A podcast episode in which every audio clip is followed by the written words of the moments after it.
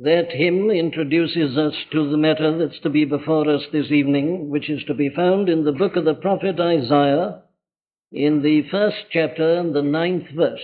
The ninth verse in the first chapter of the book of the prophet Isaiah. Except the Lord of hosts had left unto us a very small remnant, we should have been as Sodom, and we should have been as Gomorrah. Except the Lord of hosts had left unto us a very small remnant, we should have been as Sodom, and we should have been like unto Gomorrah. Now, those who attend here regularly will know that we are working our way slowly through this introduction to the book of the prophet Isaiah. Here he is addressing his fellow countrymen, uh, his nation, at a time of trouble, a time of confusion, a time of crisis. He isn't getting up just to voice his own thoughts and his own ideas. He says, The Lord hath spoken. The prophet is but a mouthpiece. He's like a voice crying in the wilderness, as we are told about the last of the prophets, namely John the Baptist. He's a messenger, and the message is from God. And God gave him this message for his nation and his people in order that he might tell him two big things. And the first is that he might tell them the cause of their troubles. And secondly, that he might tell them the only way whereby they could be delivered out of their troubles. Now, that is uh, really the message of the whole Bible. The Bible can be reduced to just those two things. That is its entire message from beginning to end. The Bible is God's book to men, telling men why things are with him as they are, and then telling him how they can be put right. It's an astounding thing, but that is the whole message of the Bible. It gives us a great mass of detail, takes us through history, but that's all that it's doing. And so you see, that is why we preach this book. This is God's word. This is God's message to the human race. Here we've got it in the particular form of a message to the children of Israel. But what God says to them, He says also to the whole world. They're in a special relationship, I know, but the message is essentially the same. Man at the beginning was precisely like Israel. So the message is one. They're a kind of specimen put before the world by God in order that in them and through them and by means of them he might address this great word of his to the entire human race. Well, now then, so far in the first eight verses, we've been following the prophet Sunday by Sunday, and it's taken us uh, five Sunday nights to do so already. We've been following him as he makes this extraordinary analysis of sin. It takes time sometimes, you know, to diagnose. The treatment of disease is not as quick as we like to think it is. Because we all like quack remedies, don't we? Why, well, because they say put you right at once. Here it is, so cheap, take it, all is well. But that's quack remedy.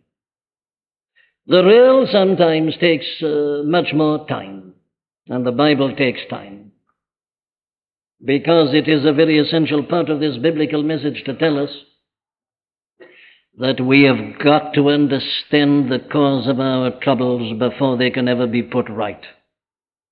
There are no shortcuts in this matter. We've got to take it as it is. So you see, the prophet began by saying, Hear, O heavens, and give ear, O earth, for the Lord hath spoken. And then he goes on to tell us what he said. Well, now we've been working through it and we've been looking at the nature and the character of sin, what an ugly, foul thing it is. And then he's gone on to tell us what it does to us and the condition in which it leaves us. We were looking at the ultimate of it last Sunday.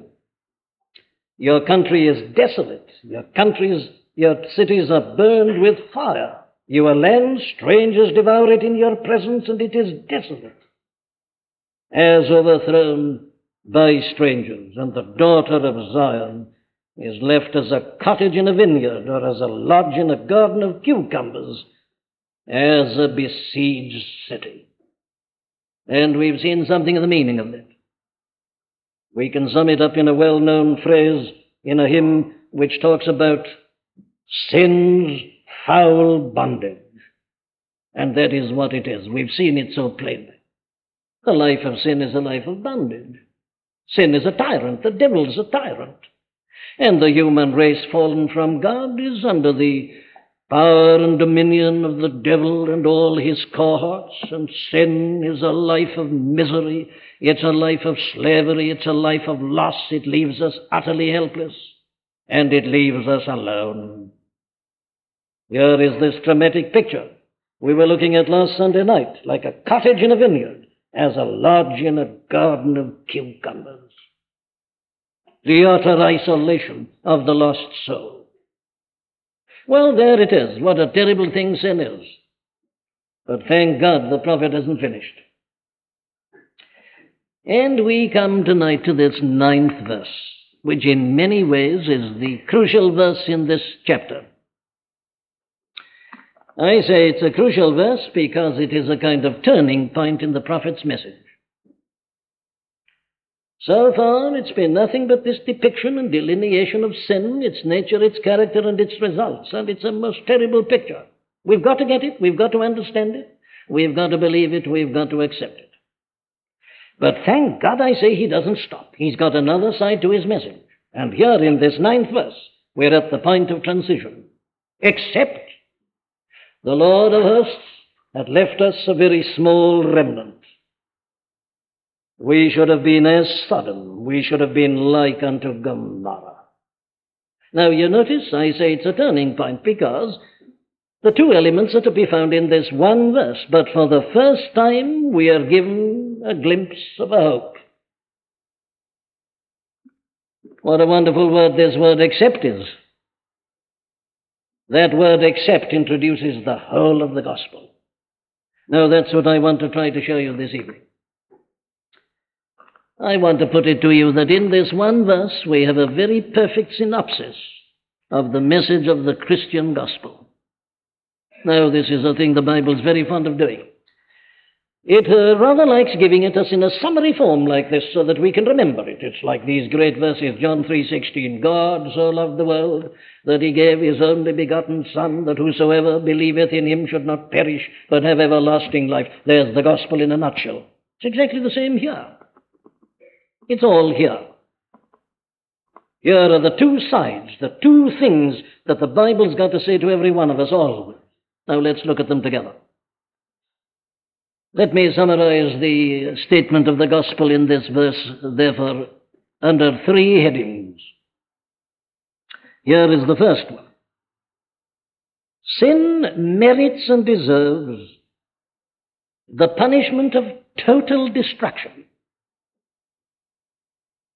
Unless, except the Lord of hosts had left unto us a very small remnant, we should have been as Sodom and we should have been like unto Gomorrah. What happened to them? Total destruction. The cities of the plain, Sodom and Gomorrah, were totally destroyed. There was nothing left. You remember that last verse we read, where Abram, as it were, looking down from the mountain tops where he'd been living, looked down at the cities of the plain, those marvelous cities, Sodom and Gomorrah, which had been so flourishing, full of happiness and joy and enjoyment, people having a good time. Suddenly the whole thing has disappeared. Total destruction. And what the prophet says here is this he says, as far as we are concerned, as a nation, that's precisely what we deserve. We should have been as Sodom. We, we should have been like unto Gomorrah. Now then, the principle I'm drawing from this and enunciating is that according to the teaching of the Bible, that is the truth about every single one of us. The cities of the plain, Sodom and Gomorrah, were destroyed. Why? As a punishment for their sin. God sent his angels to destroy them because of their iniquity. Lot had been trying to plead with these people and to tell them to stop. They wouldn't listen to him. Abram had been doing the same. And here at last God says, Very well, I'm going to destroy these cities because of their sin, their evil, and their iniquity. And he destroyed them entirely as a punishment for their sin. The prophet Isaiah here says to his fellow countrymen, if we had our deserts, that's what we'd get. total destruction, with nothing left. Now, this is a very important point. What he is saying is, you see, that there is no plea that can be offered. There is nothing that can be said in mitigation of the sentence and of the wrath of God. Nothing.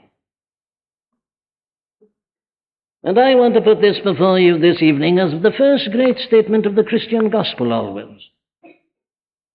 You see, before our Lord comes the preacher, John the Baptist. What does he preach? He preaches a baptism of repentance for the remission of sins. Here is the forerunner. Here is the preparation for the gospel.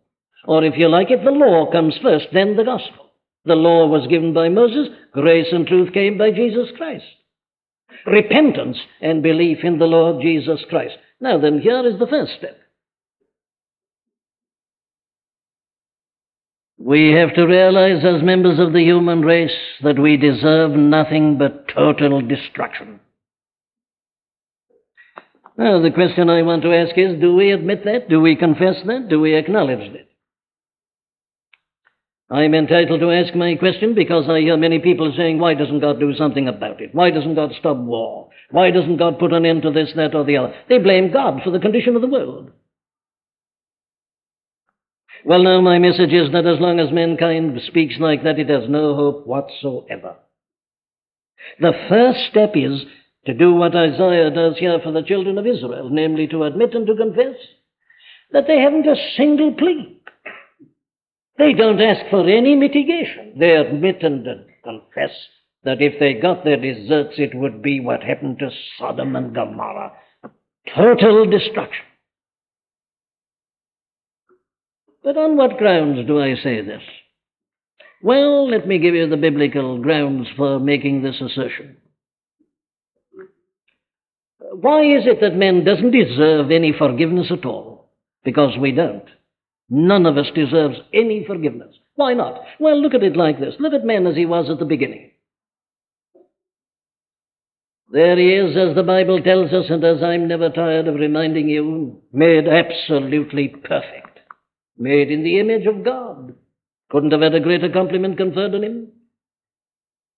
There is nothing beyond being made in the image and the likeness of God. It's the greatest dignity, it's the greatest honor. That's how God made men. Not only that, He put him in a place called paradise, showered His blessings upon him, had everything that he needed, including the very companionship of God Himself.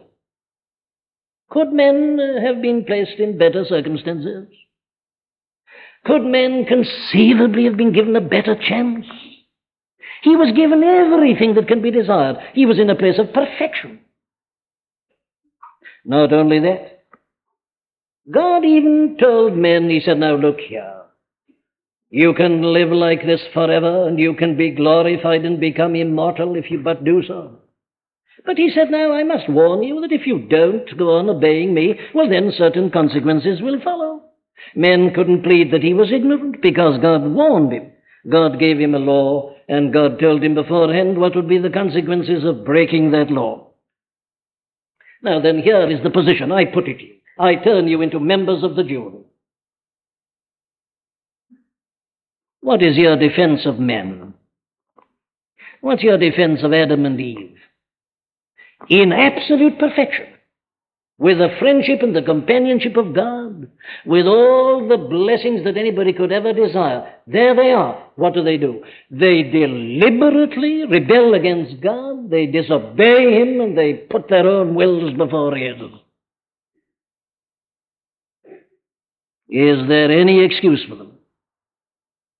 Can any plea be put forward for them? Had God withheld anything from them, you could say, well, they were not given that opportunity, but nothing was with him.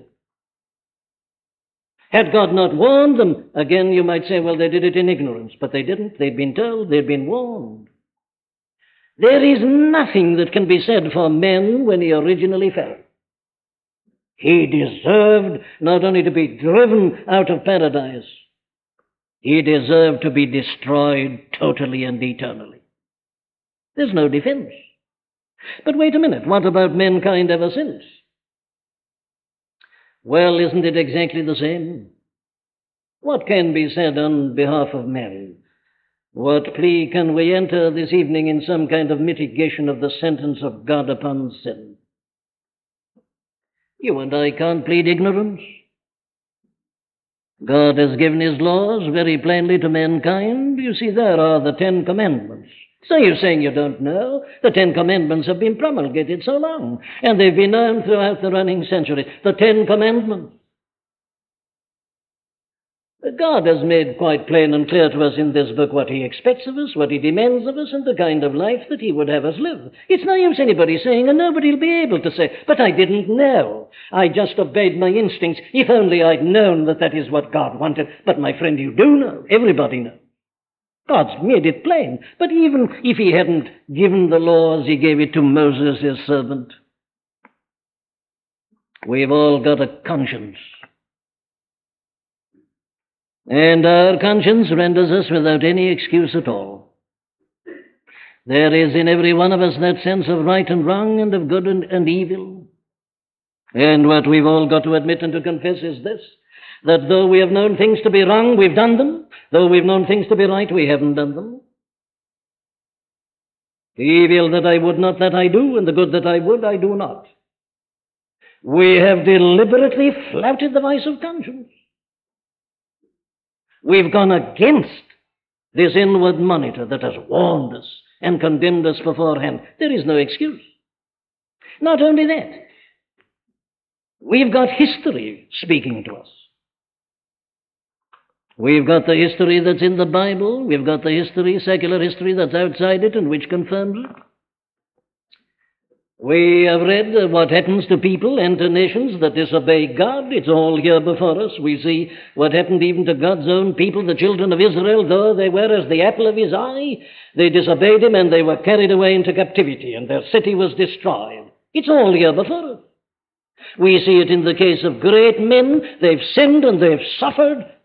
It's there in biographies, it's everywhere. We can't say that we didn't know.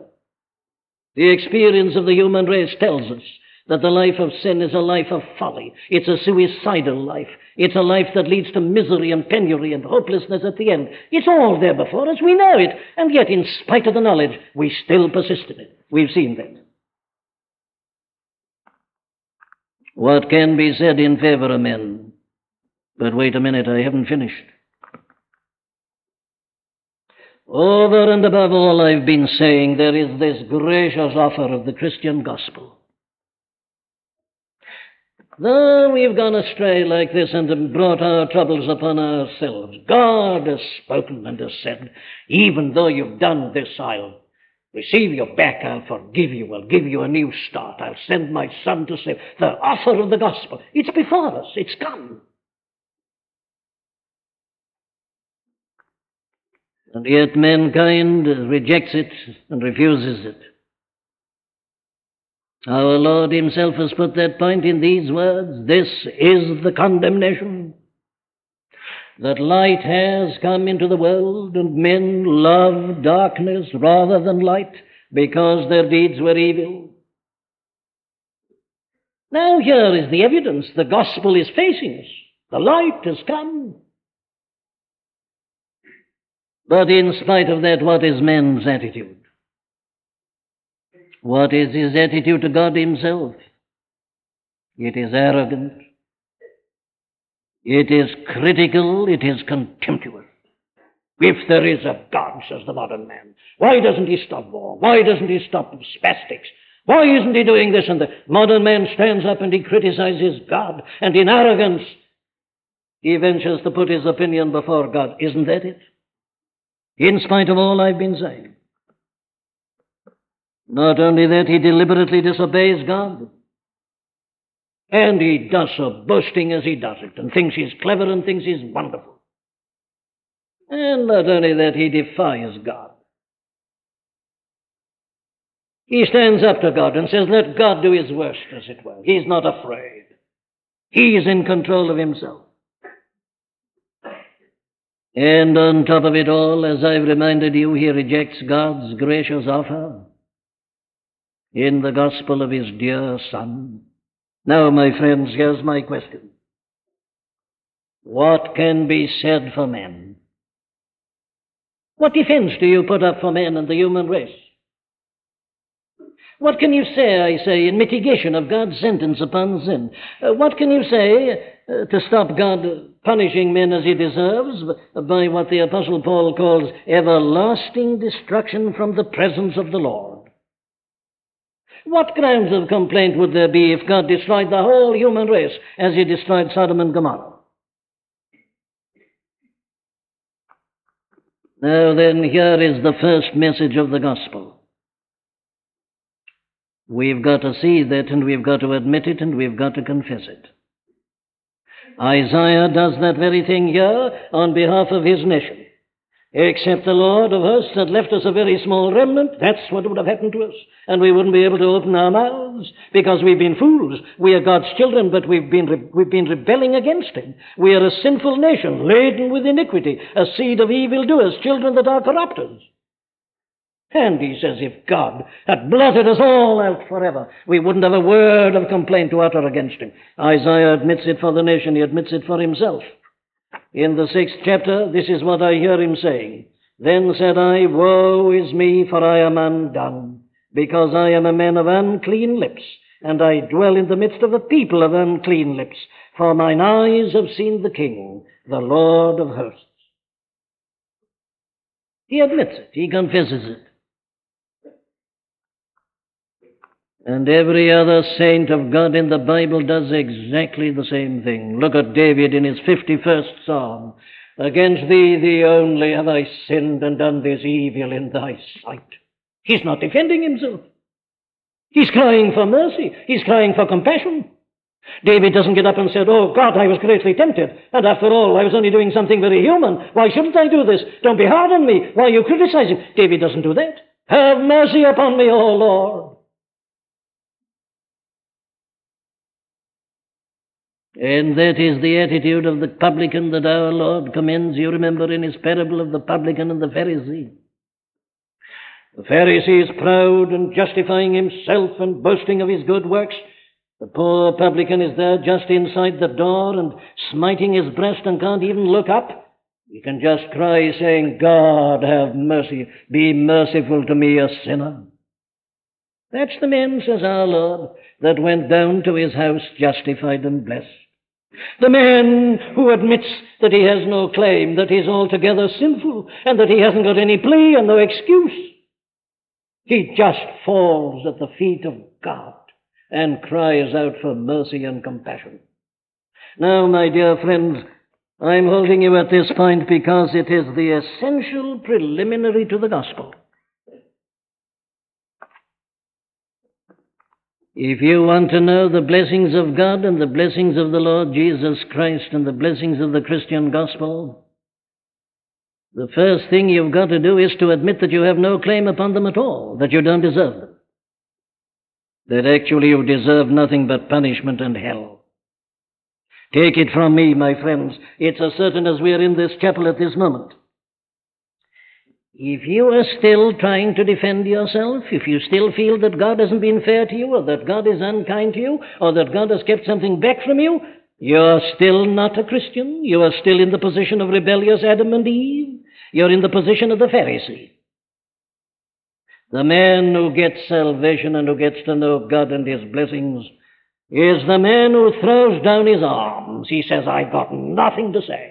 I admit the charge. There's nothing I say in mitigation. I've been a fool, I've been a rebel, I've been vile, I've been foul. If God were to blot me out and to throw me to hell, He'd be doing what's absolutely right, and I'd have no grounds of complaint. Will you come to that? Are you ready to admit that you, that you deserve the fate of Sodom and Gomorrah?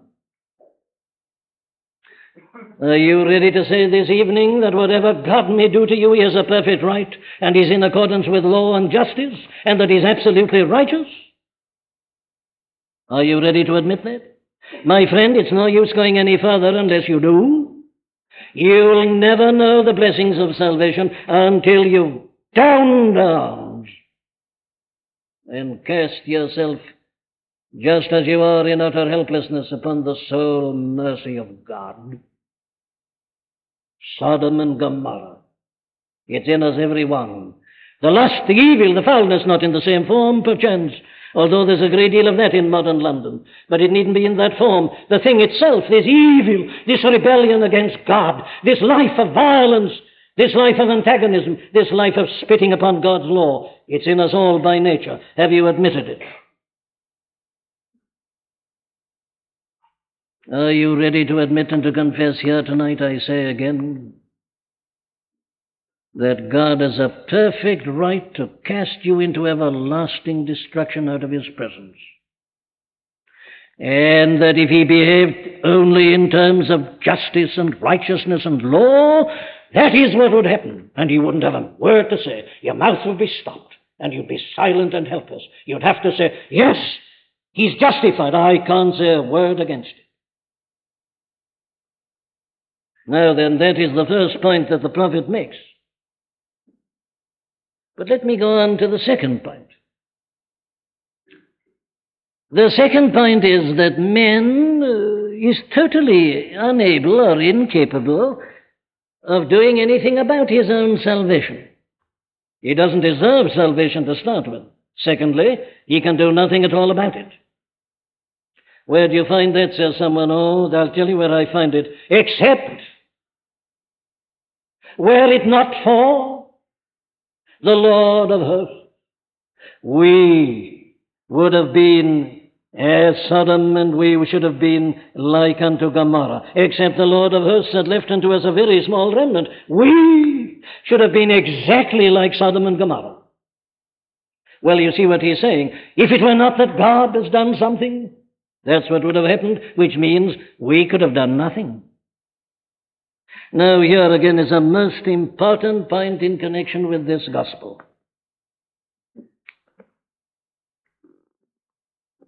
No man is ever saved until he realizes that he can't save himself. There is nothing that puts us further away from salvation than to think that we can save ourselves. Let me prove it to you. Here it is, he is admitting it all, that man is completely in, incapable, totally incapable, lacks every capacity. What is it that men can't do? Well, here are two big things. Men can't evade God. Have you ever realized that? Here we are in trouble. Here is Israel in trouble, trying to get away from God, turning her back upon Him, listening to the other gods, listening to the false prophets, Yes, exactly as had been done by Sodom and Gomorrah. They stopped listening to God, and poor Lot chose to go and live amongst them. He shouldn't have done so. Abram was wise and lived on the mountain tops. But Lot wanted to go to the cities of the plain and the fruitful land. That's what mankind's always doing, you see. And mankind, in its cleverness, thinks that it can get away from God. But you can't get away from God.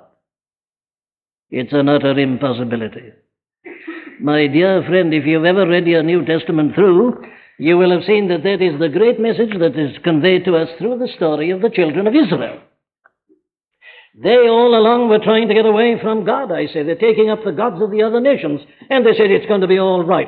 We've turned up, finished with God. Our God was too narrow, Ten Commandments and so on. This is the big life and the great life. But they couldn't get away from Him. Wherever they went, He went, because He's everywhere. And here is a great lesson that the human race must learn. You can't get away from God. Doesn't matter where I am, says the psalmist in the 139th psalm, God is always there. If I make my bed even in hell, God is there. God is everywhere. Whither shall I flee? He says, from thy presence. Or whither Shall I go from thy spirit? If I ascend up into heaven, thou art there. If I make my bed in hell, behold, thou art there. If I take the wings of the morning and dwell in the uttermost parts of the sea, even there shall thy hand lead me, and thy right hand shall hold me. If I say, Surely darkness shall cover me, even the night shall be light about me. Yea, the darkness hideth not from thee, but the night shineth as the day. The darkness and the light are both alike to thee. Thou hast possessed my reins, thou hast covered me in my mother's womb. And that is always true. Man thinks that if he can only get away from God, he's going to find happiness, but he can't. God is the hound of heaven. He chased me down the nights and down the days. That's it. You can't get away from God. Man has been trying to do it throughout the centuries, but he can't. You see, he's been doing it during these last hundred years. He's been saying there isn't a God and we don't need a God. We're educated now, we've got science, and we're going to make a perfect world for ourselves. They thought they'd finished with God, but they hadn't. God comes in, upsets their arrangements, two world wars, things going wrong. Who's that? That's God. That's God punishing as he punished Sodom and Gomorrah, and more is going to come unless we repent and return to him. Man can't evade God. He can't evade the punishment of God. It's a foolish thing to attempt it because you see you're getting older and you've got to die, and there God meets with you. And you can't run away. You haven't got the strength. Your soul is ebbing out. Life's going. And there you are, face to face with God. You can't evade God. How helpless man is. But look at the other side. Man can not only not evade God, he can do absolutely nothing at all about putting himself right with God. A man may say to himself, All right, I see, I can't get away from God. You're quite right. I've got to die and stand before God in the judgment. Very well. I'm now going to start putting myself right with God. How are you going to do it? I'll tell you the, the things which will prove to you that you can do nothing. Man cannot even create within himself the desire for God. Have you ever thought of that? Can you make yourself desire God? You can't. The natural mind is enmity against God, is not subject to the law of God, neither indeed can be. And before you and I can make ourselves desire God, we've got to change our natures, we've got to change our hearts, and we can't. The natural man hates God, and he can do nothing about making himself desire God. But wait, can he find God? He may be convinced by this argumentation, and he may say, Now then, I'm going to start finding God. All right, I'll accept the fact that there is a God. I'm now going to find him. And he begins searching for God. But men can't find God. Here's a man at the dawn of history called Job, and he answers the question once and forever Can a man by searching find out God? He can't. Oh, that I knew where I might find him, says Job. If only I could find him and state my case. Oh, that I knew where I might find him. But he can't. The Apostle Paul comes centuries later and he says the same thing. The world by wisdom knew not God. All your greatest Greek philosophers were trying to find him and they couldn't. They knew there was another God. They called him the unknown God. They built a temple for him, but they couldn't find him. The unknown God. Where is he?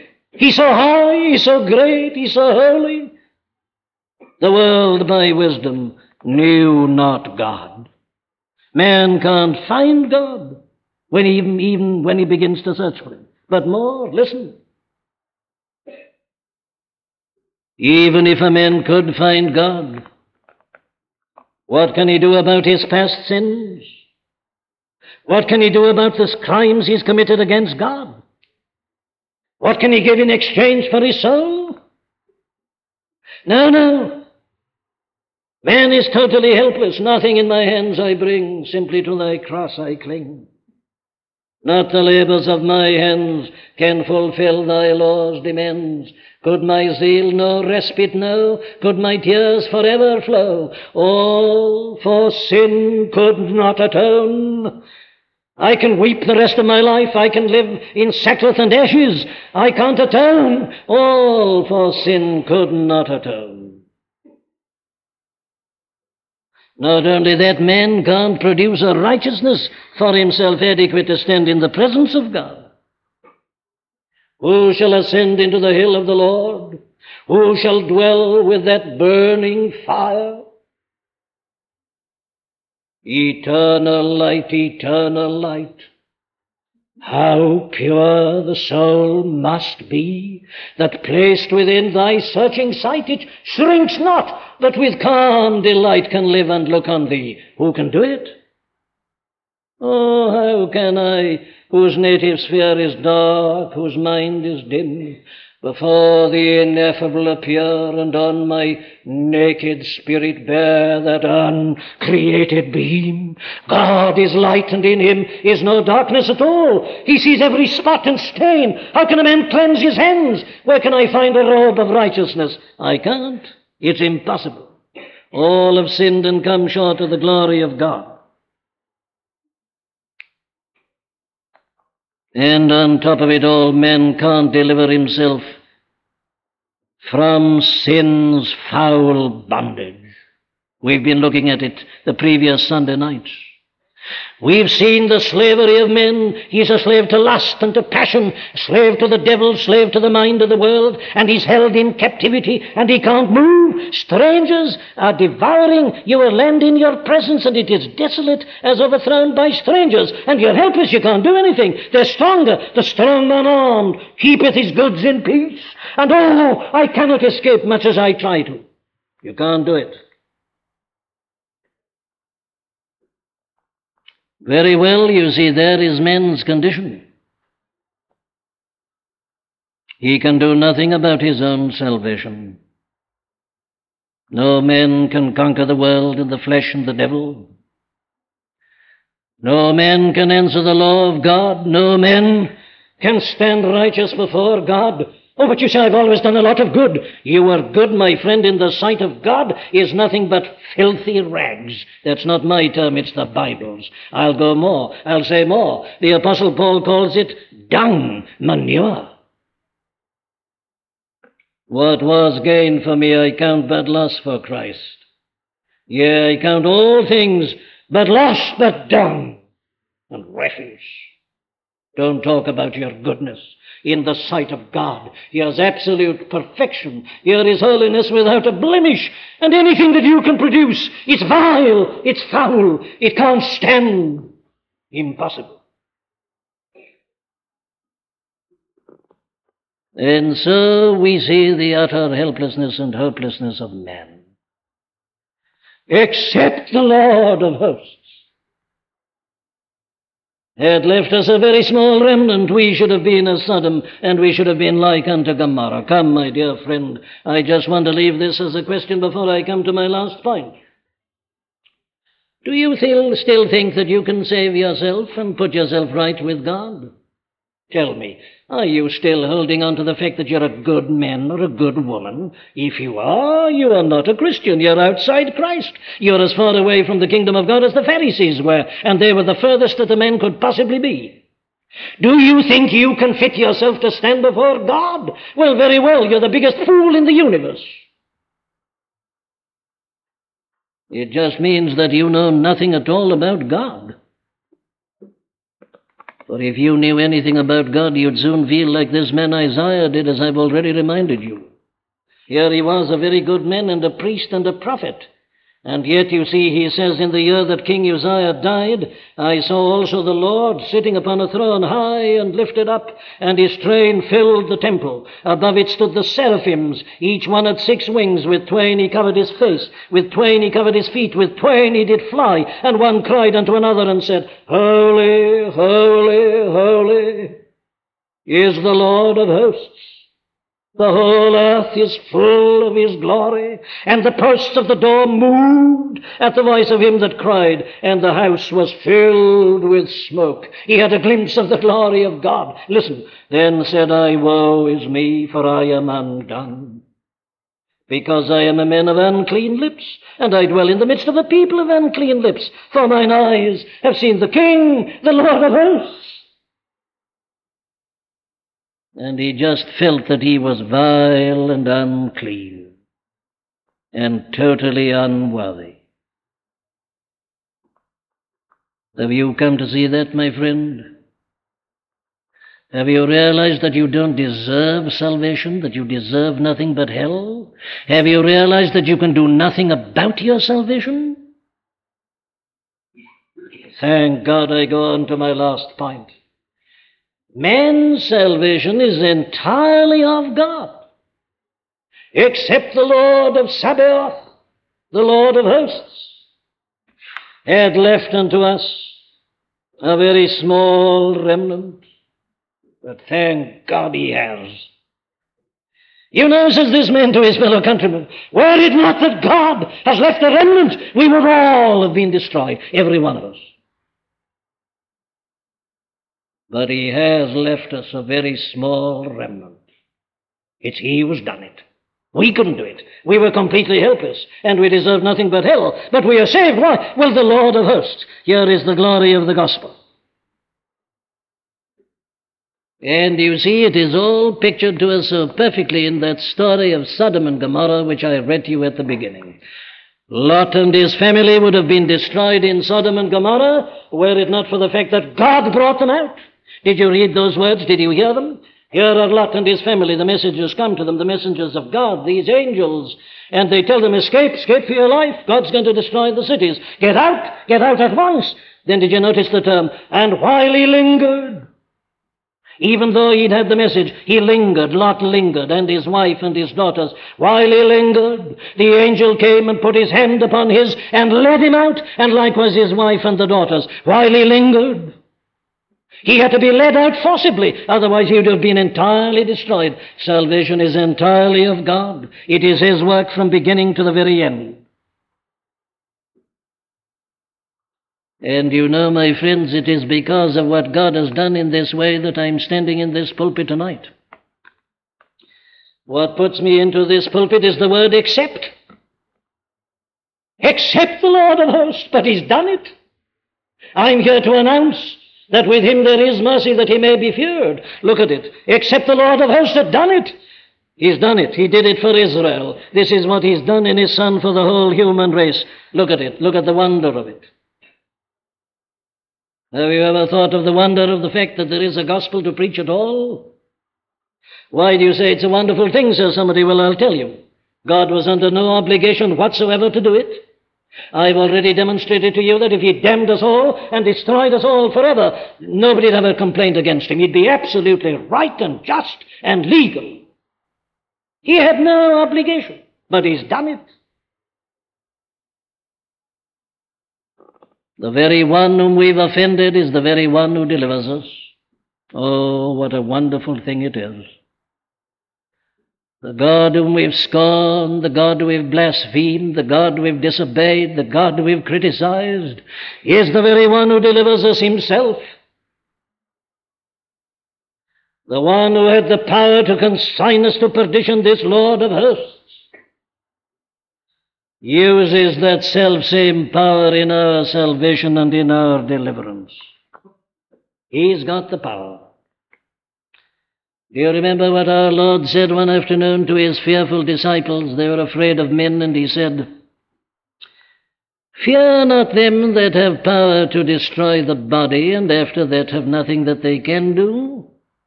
But I will tell you whom to fear. Fear him that hath power to cast both soul and body into hell. That's the power of God.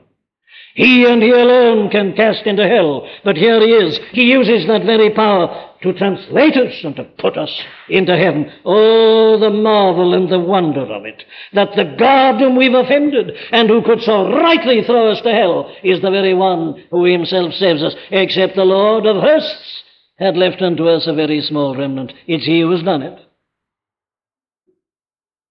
What is the explanation of why He has done it? And the answer is it is because of His own character.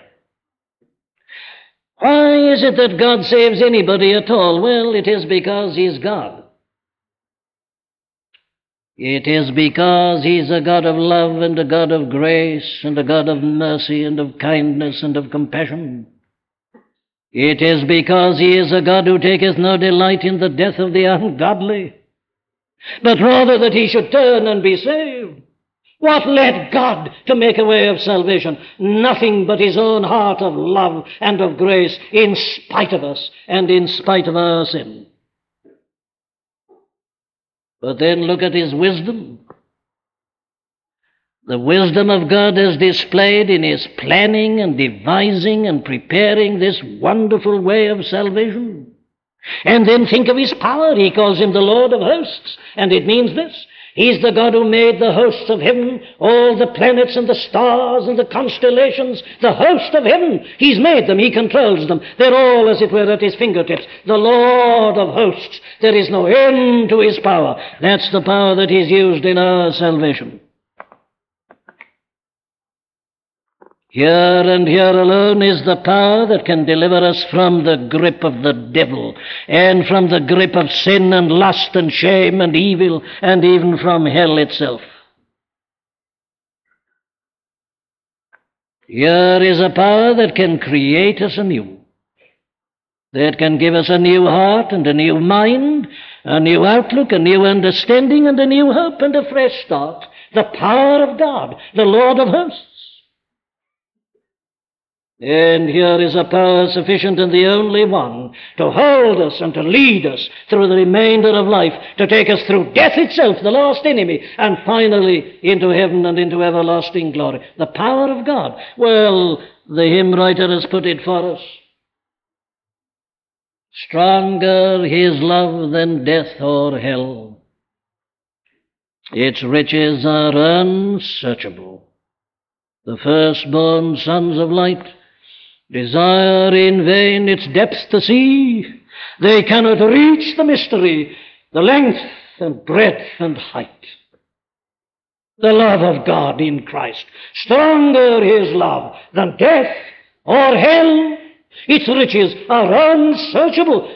Were it not that the Lord of hosts had left unto us a very small remnant, we should have been as Sodom, we should have been like unto Gomorrah. But with his almighty power, he's delivered us. It's his character that accounts for it.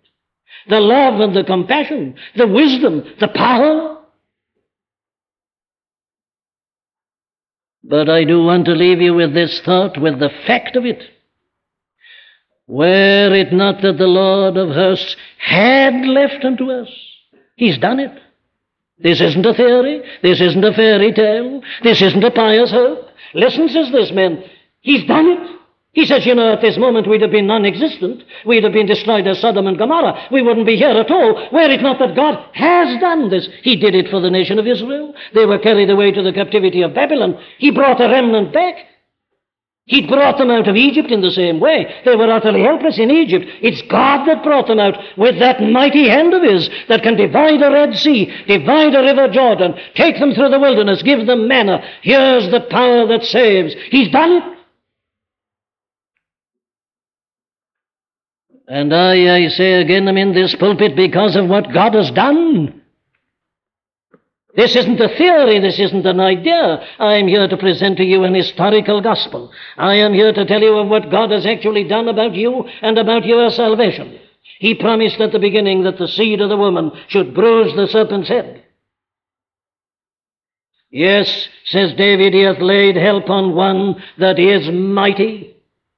It needed someone stronger than Satan to deliver us, and no man could do it. Very well. Oh, loving wisdom of our God, when all was sin and shame, a second Adam to the fight and to the conflict came. A second Adam. Who is he? Christ, the Son of God, the babe of Bethlehem, the mighty one of God, stronger than hell, stronger than the devil, stronger than evil, the mighty conqueror, the everlasting King the one who carries the government upon his shoulders. He's the one.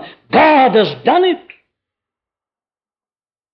God so loved the world that he gave, he has given his only begotten Son, that whosoever believeth in him should not perish, but have everlasting life.